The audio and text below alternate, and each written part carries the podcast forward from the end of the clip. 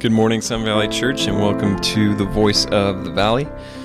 I'm Jeremy Pinch, and Rick Whitmer's across the way. Rick, Hey, hey, what's up? I think we're pretty, think we're pretty well. I think it's going pretty well so far too. Oh, Super excited. yeah, yeah. We're here to talk about marriage.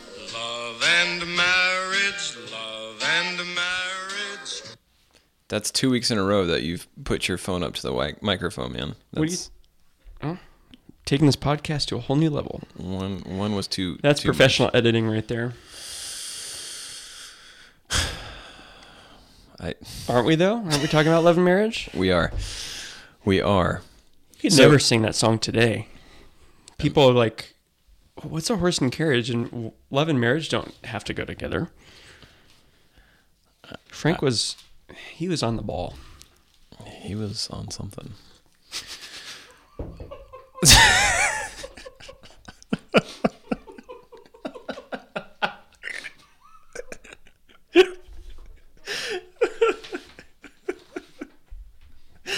Oh, I was? You spit your coffee out.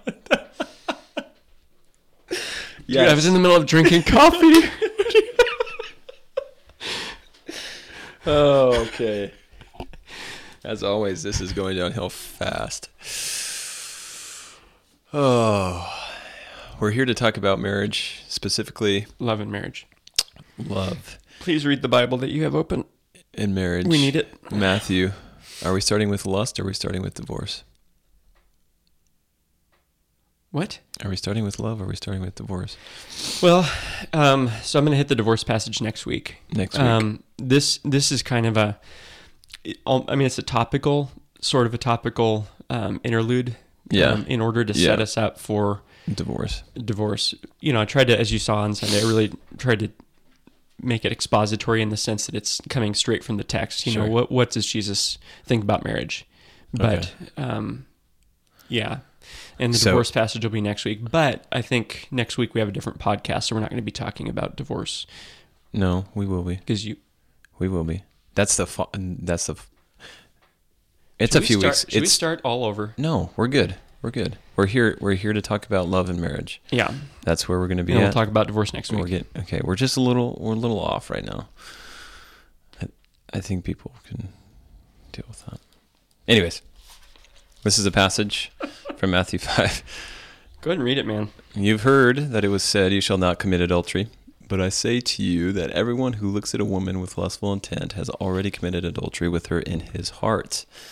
If your right eye causes you to sin, tear it out and throw it away. For it is better that you lose one of your members than that your whole body be thrown into hell. And if your right hand causes you to sin, cut it off and throw it away. For it is better that you lose one of your members than that your whole body go into hell. Matthew 5. Yeah. So Keep going. sure, Do you want me to read the rest of Matthew 5? dude, you're the interviewee. This is your podcast. Okay. I'm. I'm. I have no idea. It we're was also right said, now. whoever divorces his wife, let him give her, her a certificate of divorce. But I say to you that everyone who divorces his wife, except on the ground of sexual immorality, makes her commit adultery. And whoever marries a divorced woman commits adultery. So there you have it. There you have it. Love So and marriage is marriage is in that stuff. Yes, right. He's he's talking about commandments um, that actually protect marriage. yeah. Um, Which would be what? What would what would be some of those things that well, protect marriage? don't commit adultery. Okay, that would be a big So one. that's fa- so that's marital faithfulness. Yeah. Um, divorce. Do not divorce your wife. You know that's that's a big one for protecting marriage. And in Jesus' day, um, there were competing schools of thought among the rabbis. Um, it, one of one of which was, and this was um, a number of people believed this. You could just divorce for anything, Yeah. kind of like we believe today. Yeah. Right. Well, she burned the dinner. You don't like it? That's okay. Get out. Just give her a certificate of divorce and move on. Yeah. So marriage is very highly esteemed by the Lord. Yeah. So much so. go either of those ways. Yeah, and Paul referred to it as Christ in His church. Yeah, that's the, the big point. The Yeah. point of it all. Yeah. Yeah. So you mentioned this idea of, of there's a lot of divorce that that takes place nowadays, and that started back in really in the '60s with I think in the '60s, '70s, maybe '80s. I don't know, one of those decades uh, with no fault divorce, right? Where Uh-huh. before then, before then, divorce was It was not a lot harder to do. Yeah. Get obtained. Now no fault divorces. You can go in today and It be doesn't matter. We just don't want to. by the end of the day. Yeah. Yeah. With no no repercussions, no really faults. It's just I don't like my spouse anymore. And no one thinks about it. Yeah. Yeah. It's it's just very normal. So I've I've known uh, people who have uh, gone through divorces. Um, once once the children are out of the home, that seems to be kind of a normal thing. Uh, is is once the children are gone, then then the parents get divorced, and it seems like the thing that was gluing this marriage together w- was the kids. Um, if the kids were in the house, then it was just like whatever. Um, but now the kids are out of the house. They're like, we're we're we're done with this. Let's just move on and go our separate ways. How is that? How is it dangerous for for married couples to to put children as the center of their marriage? Oh yeah, and that is super dangerous. One of one of the main reasons, if not the main reason, it's dangerous is because of how centers work. There's typically one center of a circle, mm-hmm. right? And whatever's at the center means that other things are not. And so if your kids are at the center of the marriage, that means that number one, your marriage isn't at the center of your marriage. And even more important, Jesus is not at the center of your marriage. Yeah. In fact, if your marriage is at the center of your marriage, that too is very dangerous because it means that Jesus is not there. And so um, we have to get back to understanding, remembering, and actually continuing to meditate on what marriage is for or what its point is. And that is kind of like our North Star, you know, so that through all the hustle and bustle of life, because no, you know, I don't think that anybody goes into marriage thinking, hey, let's let's get to the point. Like you know we're it's so great today you know on our honeymoon to to just be the two of us but like let's get to the point where it's all about the kids. No nobody goes no one sets out for that. Right. right? And so there has to be intention involved because things don't shift downward um they, they shift downward naturally like in the in the universe that's actually how it works. It's called the second law of thermodynamics. Entropy happens. Like things go from order to chaos. Um, we had more genetic material uh, you know back at, in the garden of eden than we do now uh, that's how DNA works. Is it deteriorates over time, which is, by the way, another reason evolution is rubbish, um, because you have to gain genetic material. But I totally digress there. And marriages dissolve without intention. But nothing is ever maintained accidentally. No one's check engine light ever came on because they brought in the car every 5,000 miles. It, it comes on because it's been 22,000 miles, and they're like, oh, I guess that was important Yeah. But now maybe it's too late Yeah. you know? Yeah. so um, we have to remember that the marriage couple things. The marriage is about jesus f- first and and that's as true on the 50th wedding anniversary as it is uh, on the wedding day. Okay? And so that means that between day one and year 50 it has to be about jesus 365 days for 50 years on purpose. And then and then two, you know, family worship doesn't begin when kids come into the picture. So a husband and a wife who want their marriage to be about Jesus should be reading the Bible, praying and singing together before the kids show up hmm. and after the kids leave. Hmm. And with the kids as many days as they're in the home in between. Okay? And then another thing is to take to take our cues from Solomon, who uh, you know he wrote three books in the Bible: Proverbs, Ecclesiastes, and Song of Solomon.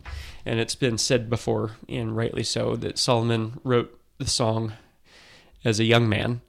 Um, he wrote Proverbs in his middle age for his sons, and he wrote Ecclesiastes as an old man.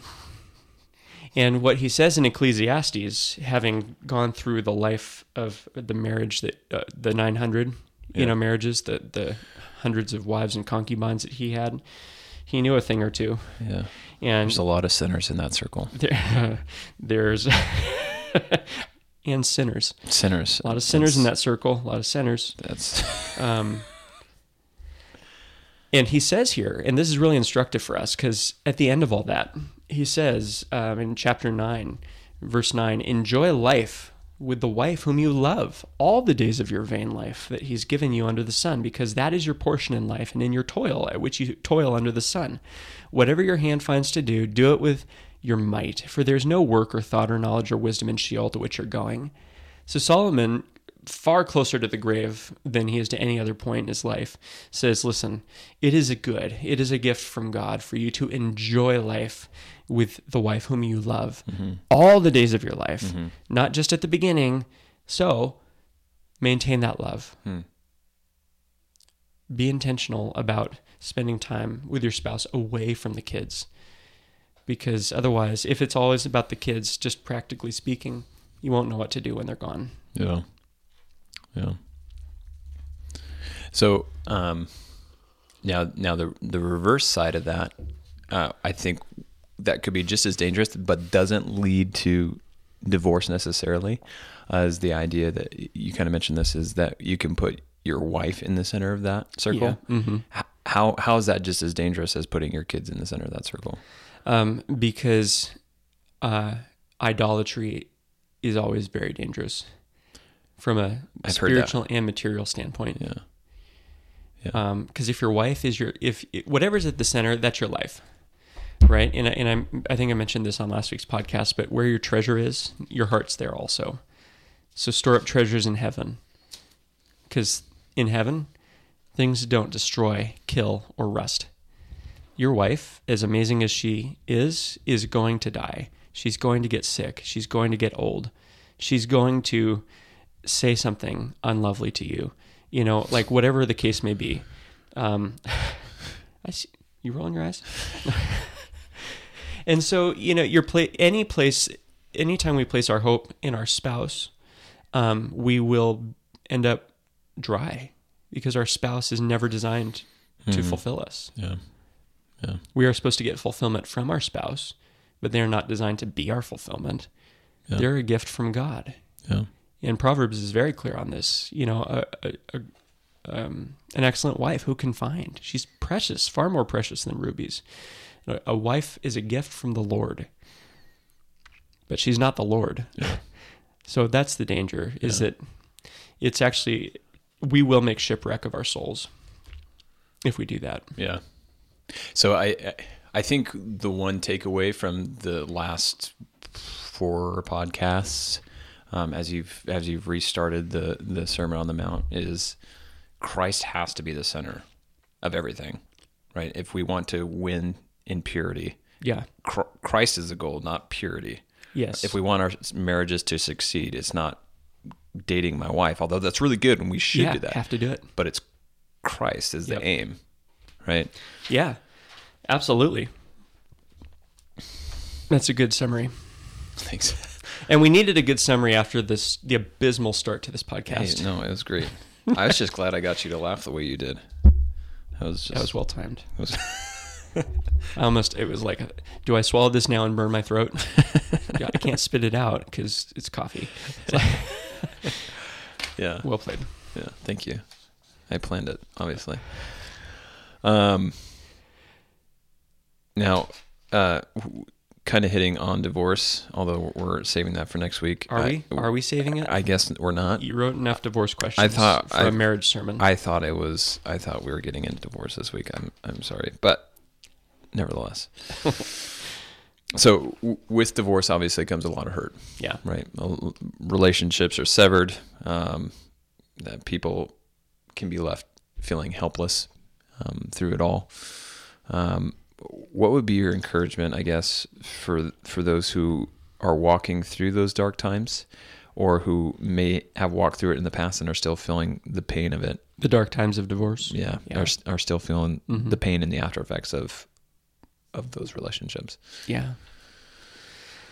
Um, I think maybe if there, if there's one big takeaway um, for somebody going through divorce or who who has gone through divorce and bears um, oftentimes the shame and stigma that comes along with that. Um, you know, and like I'm gonna I'm gonna hit on next week. There are what are called lawful divorces in the sense of like lawful before God. Sure. Like he he says it's okay in this situation, even though he never commands it. Um, and unlawful ones, divorces that were sinful. And like with all sin, we we do shame, shame can sometimes be a very helpful thing. Sure. Um, but whether but shame clung to means that Christ is not being clung to. Yeah. And so whether whether there's the pain and shame of that for a, a divorce that was lawful or unlawful, or it's just the pain of the hurt that has come with it because you know somebody's been divorced to by somebody they didn't want to be divorced from, but they're the ones who who wronged you. The biggest thing you can remember is that God God's love for you does not depend on the success of your marriage. Hmm. His love for you depends on the success of a marriage that can't fail. And that's the marriage of Christ and his church. Hmm. So every wounded and divorced believer is part of the perfect, spotless bride of Christ and is going to be at a marriage supper that will not end in tears. Hmm. So that that's the that's of primary importance. Um, if you're walking through a divorce right now, currently in the church, please come and talk with us. Come talk with an elder, um, one of the pastors. Talk because divorce in the church is never private. D- divorce is never private, no matter what. It always ripples. But in the church, especially between two believers, um, this is a very big deal. Right. And, it, and if it's not, if the elders aren't part of that process, something's already gone wrong. Hmm. Beside whatever is leading to the divorce. Yeah. So that God intends for this to be walked through with the leadership of the church because he has a lot to say about it. Um, even, I mean, like I said, he does permit divorce in certain circumstances, and we're going to talk about that next week um, in a broken world. But that, but even when it's permitted, it's always going to be because of massive pain. So there's never a happy divorce, right? And so I'd say tell tell God, tell the Father what your heart's hurt is. And when when the, the waves of that are cresting over your soul, tell him again. Um, the psalmist in Psalm 42 says, All your waves and your breakers have crashed over me. And he's just in despair. And then he's and then he looks forward in God's to God's faithfulness and he says, But I will yet again praise you, my salvation and my God. Yeah. So don't forget that that that's where God intends for you to be with whatever pain you're going through um, in your divorce is to to tell Him and then say, "I will again praise you," Yeah. and then um, meditate often on the fact that your marriage's end doesn't end the end of marriage. okay, I'm gonna say that again. Mar- your marriage's end does not end the end of marriage. In the end of marriage is the goal of marriage, the the ultimate purpose of marriage is to tell the picture of the gospel. Hmm. And that is a purpose that can't be broken, even if your marriage is. Yeah. And that's where you need to be. Yeah. Yeah. That's good. Yeah, it would be good to um, hear you explain that more in detail uh, this coming Sunday. So thanks for diving into it a little bit early. Yeah. Yeah. It's never. It, it, it seems like all these subjects that Christ hits on in the Sermon on the Mount are not easy ones. They're not. Like- they are not. No, he definitely goes straight for the heart in, Yeah. in, multi, in more ways than one. Yeah. Yeah. Yeah. Now, Rick, there's there's those in our church and maybe those outside of our church that that are listening um, that may have uh, a husband or a wife that is an unbeliever. And, and maybe they're going through difficult times. Maybe um, had some hardships over the past few years. I don't know. Uh, but as we talked about last week, and, and with this idea of uh, lust, that everybody has a worldview, and so w- when you have a marriage that is a, a wife or a husband who believes in Christ and another person who doesn't, there's two different worldviews taking place in this household. Yeah, at a minimum. at a minimum. it's, um, it's pretty radical. how what would be your encouragement to somebody that may be experiencing that um, how would you encourage them to love their spouse uh, to continue to point them to christ Uh, what would be your encouragement for somebody who's walking through that Yeah, and that's so hard. And that happens for a number of circumstances. Like sometimes um, an immature believer will marry an unbeliever knowing it's sinful, but they do it anyway. And now that's God's will for them, like in the sense of He doesn't want them to get divorced. So what are they going to do? Now they realize, as especially as when the kids come along, just what a profound mistake that was, hmm. because you're talking about raising children with one person spiritually dead and one person spiritually alive. You know, I've had people in this church ask me, "Hey, you know, if I'm a tra- if I this person is a believer, but they reject the doctrines of grace, you know, they're not reformed in their understanding of salvation." Do you think that I could still pursue a relationship? I counsel against that super strongly because you're getting very close to the heart of the gospel. And so, even among believers, when Paul says don't be unequally yoked, he's not just talking about believers and unbelievers. He's saying make sure you're being very, very wise in who you marry, right? But we, you know, we do not live in a, a world where everybody always has, you know, does that. Or, um, someone may have looked, you know, like a believer on the front end and then totally gone downhill and they've rejected the faith, but they still want to remain married. Yeah. There's just so many ways that that can come about. And Paul actually addresses it, you know, and G, you know, Jesus addresses it through Paul. Um, in 1 Corinthians 7, verses 12 through 16, he, he gets straight to the scenario you're talking about. He says, To the rest I say, I, not the Lord, meaning Paul hasn't, he doesn't have a record of anything that Jesus taught about this subject while he was on earth. But make no mistake, it's Christ. You know, mm-hmm. God is giving this revelation through Paul. This is scripture after all. And so he says that, that if any brother has a wife who is an unbeliever and she consents to live with him, he should not divorce her. If any woman has a husband who is an unbeliever and he consents to live with her, she should not divorce him. For the unbelieving husband is made holy because of his wife, and the unbelieving wife is made holy because of her husband. Otherwise, your children would be unclean, but as, but as it is, they are holy. But if the unbelieving partner separates, let it be so. In such cases, the brother or sister is not enslaved. God has called you to peace. For how do you know, wife, whether you will save your husband? Or how do you know, husband, whether you will save your wife? So there's a there, that's really instructive for us, um, because when somebody is a believer, they're in um, the new covenant with God. They're in the kingdom of heaven. Okay, where God rules if they're living under the same roof with somebody who's not in the kingdom of heaven, that unbeliever is getting a, a generous dose of the kingdom of heaven poured all over them every single day. yeah They're they're danger they're in dangerously close contact with the light, yeah and that's Yeah. a good thing. yeah In the kids, God is working in them um, through the believing spouse, and so for redemptive purposes, be the best husband or wife you can be.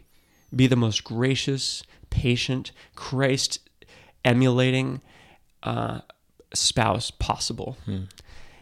And remember, is you know, in every marriage, people are difficult to get along with um, at different points because we're all of us sinners. yeah But um, do your best to remember when your spouse is sinning against you, they are doing the only thing they know how to do.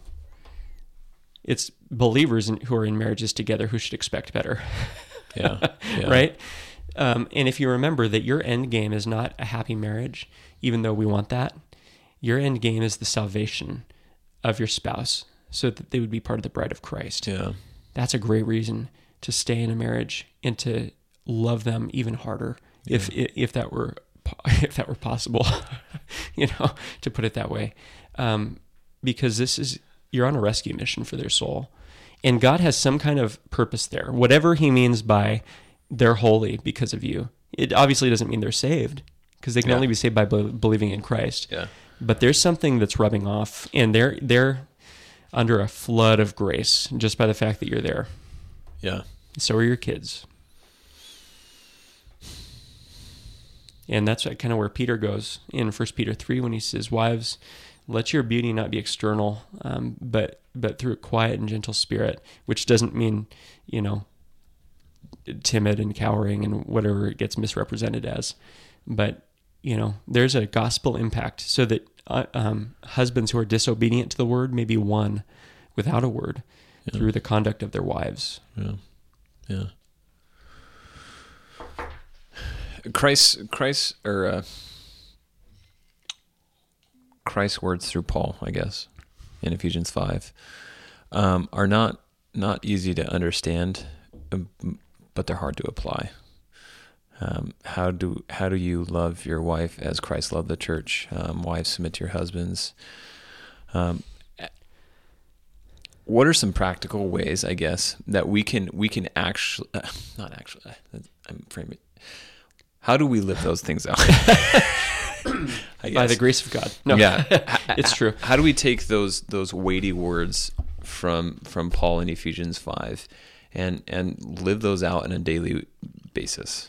So you're you're saying that the instruction is clear, but it's hard. Yeah, It's easy to understand, but it's Hard hard, to apply. to do. yeah, and it's hard to do because we're sinners. We're sinners, Okay, yeah. So very yeah. Thank you for summarizing that. I just wanted to make sure I was understanding. Let me answer that for you now. Um, Please do. well, as with every area of obedience in our Christian life, it's going to start with the normal means of grace, right? Prayerful meditation on Yeah. and reading of the word, faithfulness in corporate worship, partaking of the Lord's Supper, praying for your spouse, praying, you know, confessing your sins, fellowshipping with other believers who are going to spur you on in that, having accountability fellowship that's going to hold you accountable for when you're not doing that.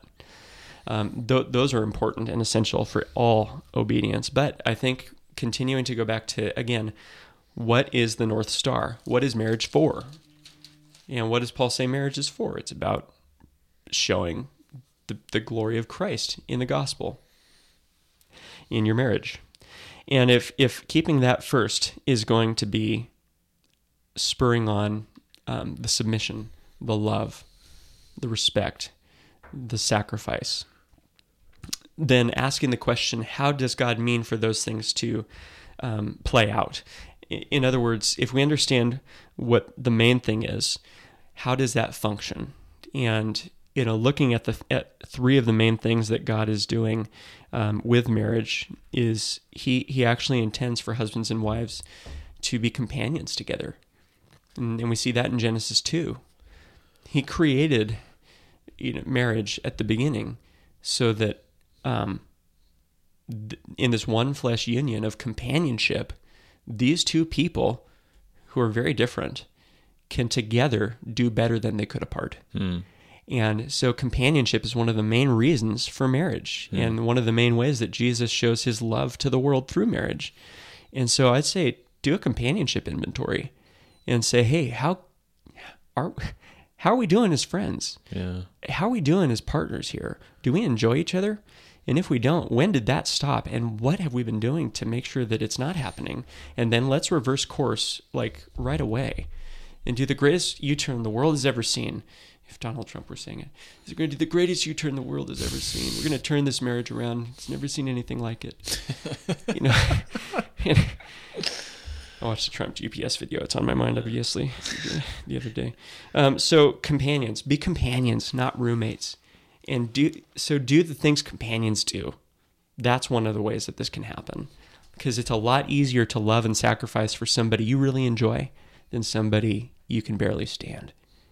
That doesn't mean that you have an excuse not to do it if you are at that spot where things are really bad and you Yeah. can't stand them. Yeah. You still got to do it because Jesus says, "Love your enemies." yeah, right? But it would be a whole lot better to love your wife. Um, Proverbs five, you know, we, and this was read in the service a couple weeks ago. Delight in the rejoice in the wife of your youth, and that would go the other way around. Rejoice in the husband of your youth. Nurture your marriage by nurturing your enjoyment of each other, and that goes in tandem with the companionship thing. yeah, But one of the, and I'm going to say this, you know, from doing years of counseling and in marriage counseling, one of the one of the things you can be pretty sure is not happening in a marriage where the relationship isn't being nurtured, is is physical intimacy isn't happening, Hmm. uh, almost guaranteed. um, not with any kind of regularity. Well, that's sin. Okay, that's sin. Paul, you know, in 1 Corinthians 7 again, he says, he, he commands um, regular sexual intimacy. Uh, and he says, do not abstain except for a time for prayer and then come together again so you won't be tempted. So it, oftentimes this isn't thought about this way, but it should be. And I heard this in biblical counseling training. Um, uh, sexual intimacy in marriage is a spiritual discipline, same as prayer and obedience to the word. Like, because this is a matter of obedience, and that's actually by God's design. The two shall become one flesh. And so I would say, um, graciously pursue that as husband and wife and seek help, pastoral help from an elder, from somebody who's spiritually mature. If if there are barriers there that aren't um, that really do need to be worked through, um, that's another way that that can be played out. Um, and attack conflict when it comes up. I can't I can't hit this. One just happens to be weighing on me a lot lately. Um, Ephesians four lays out the the script for what to do with conflict. Speak the truth to one another. Do not let the sun go down on your anger. Be kind to one another and get rid of angerness, bitterness, wrath, malice, clamor, and slander. Mm. Um, be tenderhearted, forgiving one another.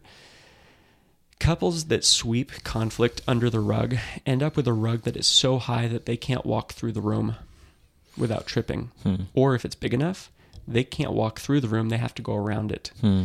And that happens in marriage and it is is a very very dangerous thing. And so attack conflict with honesty, timeliness, kindness, gospel-centeredness, graciousness, and do not attack each other while you're doing it attack what's attacking what needs to be attacked which is the sin Yeah. and that's always going to start with confessing your own first without excuse Yeah. and and move on from there and remember the holy spirit's involved we have everything we need in order to do that Yeah. christians genuinely have no reason why a marriage that is close to being shattered can't be repaired Yeah. because god himself indwells both spouses Yeah. Amen. But it's important that both spouses realize that and take ownership, roll up their sleeves and do the work. Yeah. But again, what's at stake? The glory of God. Yeah. And that's also the reason it's worth doing. Yeah, right, right. One more question, Rick. There's, I think there's there's a stigma um, uh, in in our culture that marriage is is a a binding thing and not in a good way, but more or less like a, a ball and chain kind of Yeah. approach. This is, you know, you just kind of do this and then you're stuck with this person and you, we just kind of get through life together. Um, and we lose that sense of intimacy, that, that sense of love over time. Um, how do we get past that idea of, of this is a ball and chain relationship? You know, Yeah. does that make sense? Yeah. How do we get past that that idea? Well, we shouldn't joke about it. Um, we shouldn't actually let people in the church get away with those kind of jokes. Because the more that we mm, trivialize something, the more it will be trivial. Yeah. Um, and if there's something we want to make sure that we're waging a war by not trivializing, it's the glory of what marriage actually is. Yeah. Um, country music sometimes gets this right. Um, I one of my favorite country songs, and I don't like a, a lot of country songs at this point in my life. Um, I hope my wife's not listening to this because the other day, you know, for Fourth of July, she started playing country music, and I was like, "What are we doing?" And she's like, "It's Fourth of July. It's our one day a year to play country music." And I'm like, "You are such a liberal. You're just saying something that's never happened before, as if it's always been the way it is, and you're trying to re, you know, rewrite the truth just by saying it. You can't do that. This is like the not the thing we do. So let's at least be honest about what's going on here. You want this to be the thing we do, but you know, there are some good country songs, and Your favorite country uh, artist is Taylor Swift, right? no, no. And is she even doing country anymore? I don't know. I don't think so. Um, she's got some good stuff. But uh, Lonestar from my front porch looking in. Do you know that song? No. it's uh, it, it's just he says, you know, I've, I've traveled all through the world and I've seen some of those beautiful mountains and fields and all that you can see, but the most beautiful view is from my front porch looking in. Hmm. That's good. Hmm. That's really good. Yeah. And so it's not so much, uh, sorry guys, I have to, I have to go home now. My wife, you know, da, da, da. Sorry guys, I gotta go home. Yeah. My wife's waiting for me. Yeah. I'm gonna play a game with the kids, you know. And the way that we talk about those things, people will notice, and they'll just be like, "What? What's going on in his home that's not going on in my home?" You know. And the world will see that because the world doesn't know how to have the kind of marriage that the Bible puts forward. Yeah. Sometimes they do it by accident or through common grace. But we can do it by design, by God's design and by His grace. So Yeah. I think that's just one of the most powerful things we can do is just uh, we can be very obviously enjoying marriage. Yeah. It's amazing. I mean, Proverbs is filled with how awesome it is. So, and that that can be each of our birthright Yeah. as Christians in marriage. Yeah. That's really good. That's really good. Thank you. There's a lot of hope for the marriages in our church, Yeah. even when they can't feel like they can't see it. That's okay. We will see it for you. So let's do it. Yeah. We can do this. Yeah. This is about the glory of God. Yeah. Yeah, that's really good. Well, I'm uh, looking forward to our discussion on, on divorce next week. um, I, I said that about lust a few weeks ago, and I don't know why That I said awkward. it. That was kind of awkward. Did you say it on the microphone? I did, yeah. Okay. And Mm. and these subjects, I'm not really looking forward to them, but I guess I kind of am. They're important to talk They're about. important to talk about. Yeah. They're really good, and I appreciate you going through such weighty subjects on Sundays and and here on the Voice Valley. So thanks It's for an honor to do it. yeah. Church, we hope that this has been a blessing to you and to your marriages. Uh, we love you. We look forward to being with you on Sunday and next week on the Voice of the Valley. Have a great day.